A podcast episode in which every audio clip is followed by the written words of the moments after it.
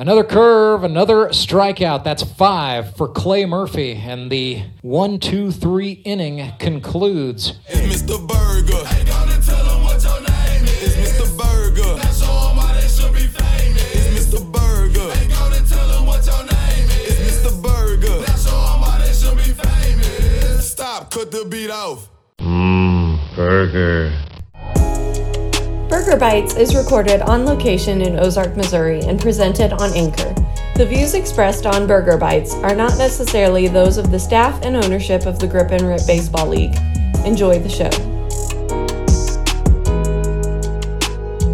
Previously on Burger Bites. they don't tell you about the rehab process being you know you know it's going to be hard but there's just certain things about it mentally that are tough to get past Long before he ever made a baseball comeback, won a Grip and Rip League championship with the Ozark Mountain Ducks, and won the 2020 League MVP award, Clay Murphy had to bounce back from having Tommy John surgery on his right throwing elbow. In a bullpen session at the University of Southern Mississippi, Clay Murphy thought he was back to dealing his best stuff, and a comeback with the Missouri State Bears seemed imminent. But the radar gun had a number that was missing about 20 miles per hour. my buddy comes down there with the gun. He's like yeah you're throwing 69 miles an hour. I was like oh what? He goes are you trying? I said dude i feel like i'm giving it everything that i've got and it's coming out at 69 miles an hour. And that was a lot of work. And you know i finally got back to where i was throwing well and was a week away from throwing in games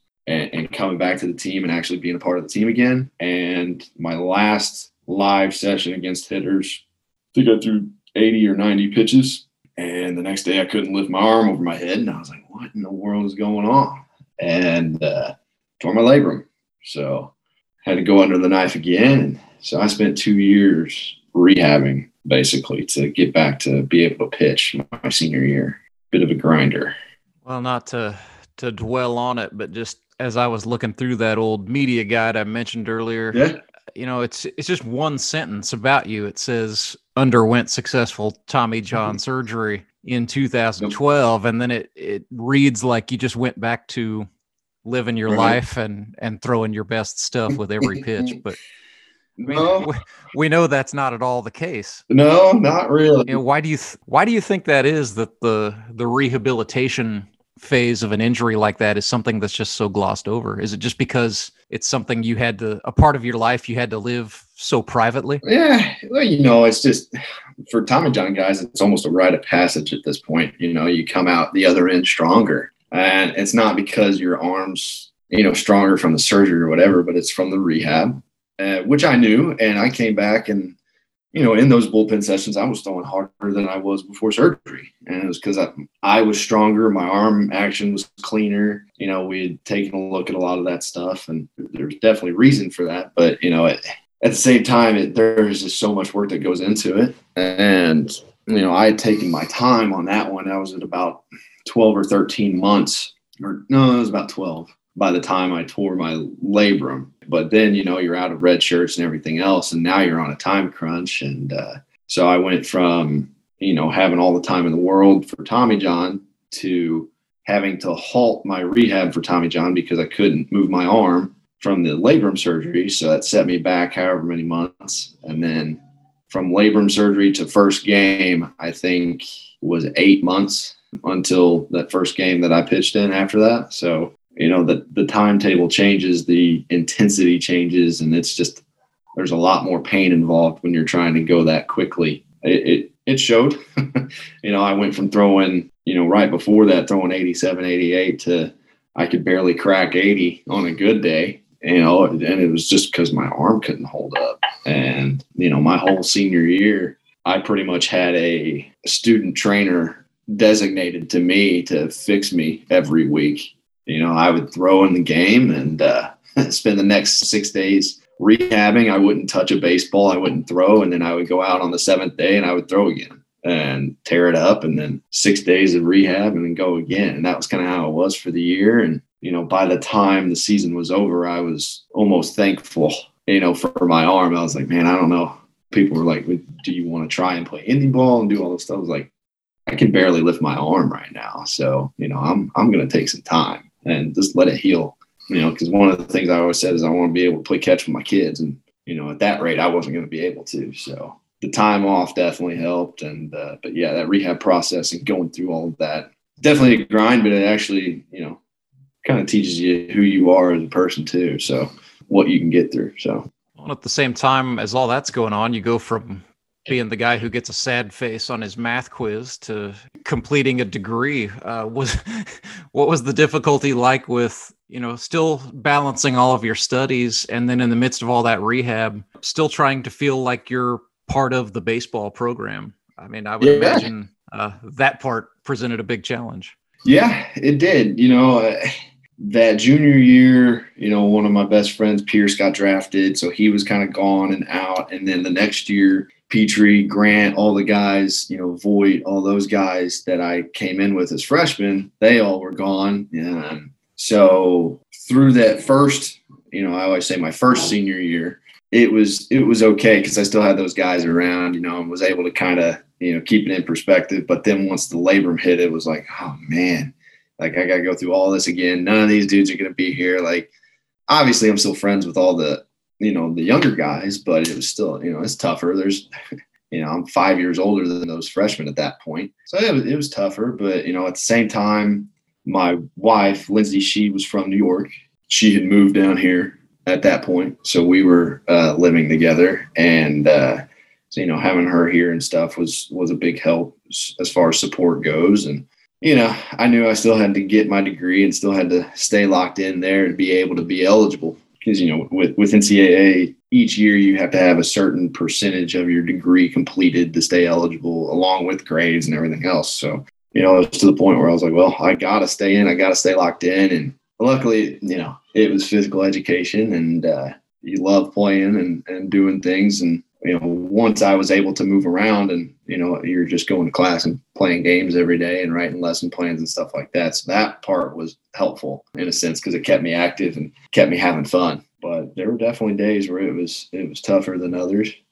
I had a great support system at you know at the team and Jim Pankowski, the trainer, with me every single day. You know, grinding it out with me. You know, and so it, he he was a big help as well. So, but definitely wouldn't have been able to get through it without a lot of people helping and supporting. So eventually, I know post graduation, the plan was, you know, to be a PE teacher and a coach. Right. So there was going to be a uh, a life after college baseball for you. So tell me about those post grad years, how that all unfolded for you. Yeah. So I graduated fall of 2013, um, and then played spring of 2014. So after that, you know, you know, as soon as I graduated, I was applying for jobs like, like crazy. You know, basically saying, yeah, I still have to finish out my baseball career, but applying, applying, applying. I, applied all over the place around here, and unfortunately, in the PE game, sometimes it's it's about who you know, and uh, you know, not being from around here originally, it was a little bit tougher. Um, and I was fighting not fighting, but you know, going up against jobs with my entire graduating class at Missouri State. You know, nine or ten teachers all from around here looking for the same jobs at the same schools, and most of them grew up in those schools. So a lot of them got those jobs. I unfortunately didn't, which was okay, but it allowed me to be a coach for the summer in the Mink League. And then I got a job down at 2K Sports Training with Ray and Alex Kelly. You know, so I was able to keep the uh, baseball alive and keep the you know the teaching aspect alive and really dig into learning the mechanics more and and things like that. So I was able to help them and basically help build pitching programs and everything else and help run that facility for four or five years and then you know we slowly transitioned to needing something a little more stable for family purposes and you know went to medical device sales for a bit and then went to the adjuster game. And that's where we are now. So you know working at 2k was was a great way for me to get my feet wet in the uh, being an employee atmosphere and and and working and and kind of figuring all that out. But it also kept me around the game and having fun too. So yeah, I was going to ask about the transition to being an insurance adjuster. Um, you know, of course, financial stability and just having a little more of a like an eight to four or a nine to five. I'm sure that's uh, that's a heck of a lot better than than coaching could ever offer. So was that the big motivator? Was just you know settling down, starting a family, wanting some stability? Yeah, you know, the stability factor was was big. When I first got out of college, my wife she was working at uh, Houlihan's, and then she went over to Millwood, um, the country club, and she was uh, the assistant director of the food and beverage over there. So both of our jobs revolved around us working at night, so it was fine. You know, you know, we were we hung out during the day, did our thing, and then at night, you know, we worked, uh, which was great. But then she got a job as a as an insurance agent with Shelter, and then started that nine to five thing, and then we went from that to never seeing. You know, once she did that, we never saw each other, and we're like, this kind of stinks. You know, we started, you know, trying to figure things out, and you know, that's kind of when we started thinking more about the future and uh, you know the stability factor you know needing insurance all that good stuff. And we we made the move over and as a property adjuster i'm still outside most days and you know, climbing on roofs and everything else. And you know they don't tell you about the sewage backups you know during your job interview but uh, but those are few and far in between compared to the hail claims around here. So lots of roofs lots of climbing lots of being outside talking to people and which i like being social. I like talking to people and getting to know people. So that it helps me a lot and you know we still get to help people out. Well then we'll kind of finish up with this talking about clark once again. Yeah.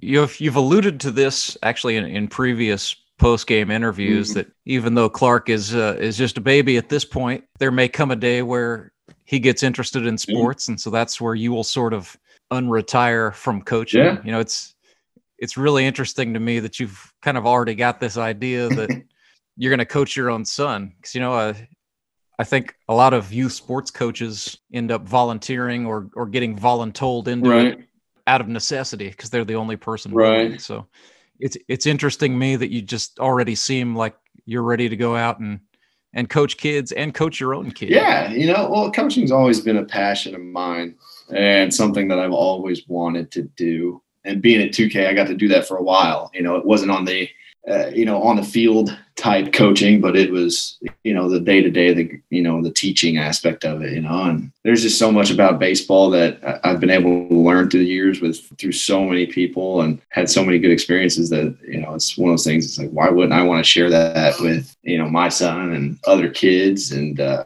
you know, for me, I think in that situation, once he gets to that age, I'd probably be voluntold anyways. So, you know, why not just go ahead and beat everybody to the punch and do it anyway? Yeah, I think the goal, you know, would be coach him for a while and then, you know, once he gets to a certain age, step away and let him get those other coaches, you know, get those different aspects of the game, get those different philosophies and, and ways of thinking because, you know, you, don't want to limit him and, and limit people and limit your players to just one train of thought, especially with baseball. There's so many different things out there. And, you know, I was talking to Pierce the other day and uh, Pierce Johnson, and we were talking about different philosophies and stuff. And it's just crazy. Even each organization or each, you know, coach, just the way people think about things with all this information out there now, it's, it's crazy.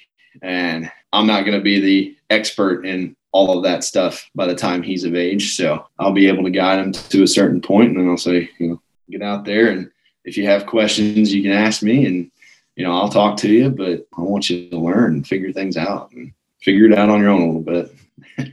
And I'm sure you'll you'll steer Clark rather toward T-ball like when he comes to that age. But uh, I know like you were a basketball player Yeah. in high school as well, right? Yeah. So you know, you know, are you just going to follow Clark toward whatever game he shows the best aptitude toward?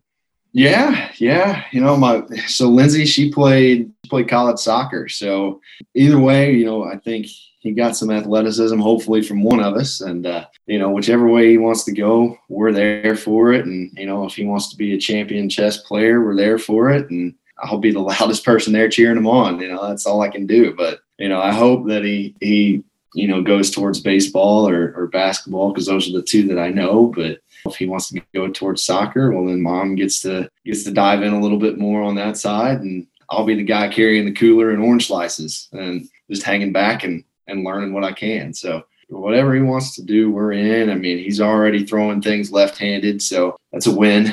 You know, especially if he's going to be five nine like me, he better be left-handed. Being five nine and right-handed, it's not going to get you anywhere unless you play second base. So better be a lefty. So he picked that ball up left-handed the first time. I said, "Yes, keep it, keep it there, man."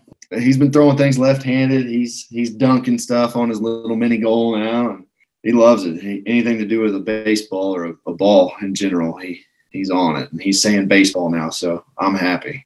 That's awesome. That's awesome. So, you know, you're the reigning MVP of the GRBL. So I'm hopeful that uh, there will be a, a reigning and defending season in 2021. What are the goals that are left for you Yeah. in baseball as an athlete? keep playing, keep playing at a high level. You know, the GRBL, there's a ton of good guys out there that are playing and, and grinding it out and, and doing well and working hard in the off season. And uh, that's something that going into this, I did not realize was the off season work that guys were putting in to stay in shape, get up to snuff, whatever you want to say there. But uh, yeah, you know, I kind of walked into it last year very unprepared in that sense, um, especially on the hitting side. You know, the pitching I figured would be there. You know, I played some catch here and there playing softball, but you know, this year I'm not going to walk into tryouts that being the first time I've thrown off the mound in a while. You know, and uh, definitely going to put in a little more uh, work in the off season to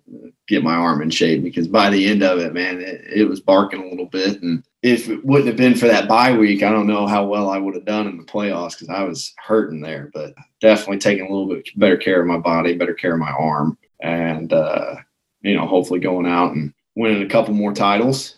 Being MVP is definitely an honor, and I would love to get it again. But I'll take the title every day. That champagne shower is uh, that's what you want, right? That's unbelievable. And those videos Harrison got, you know, and and everything with the GoPro are just unbelievable.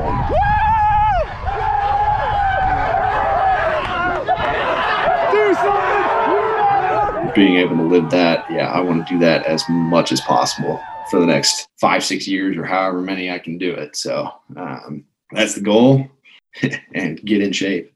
That's that's the first goal for this off season.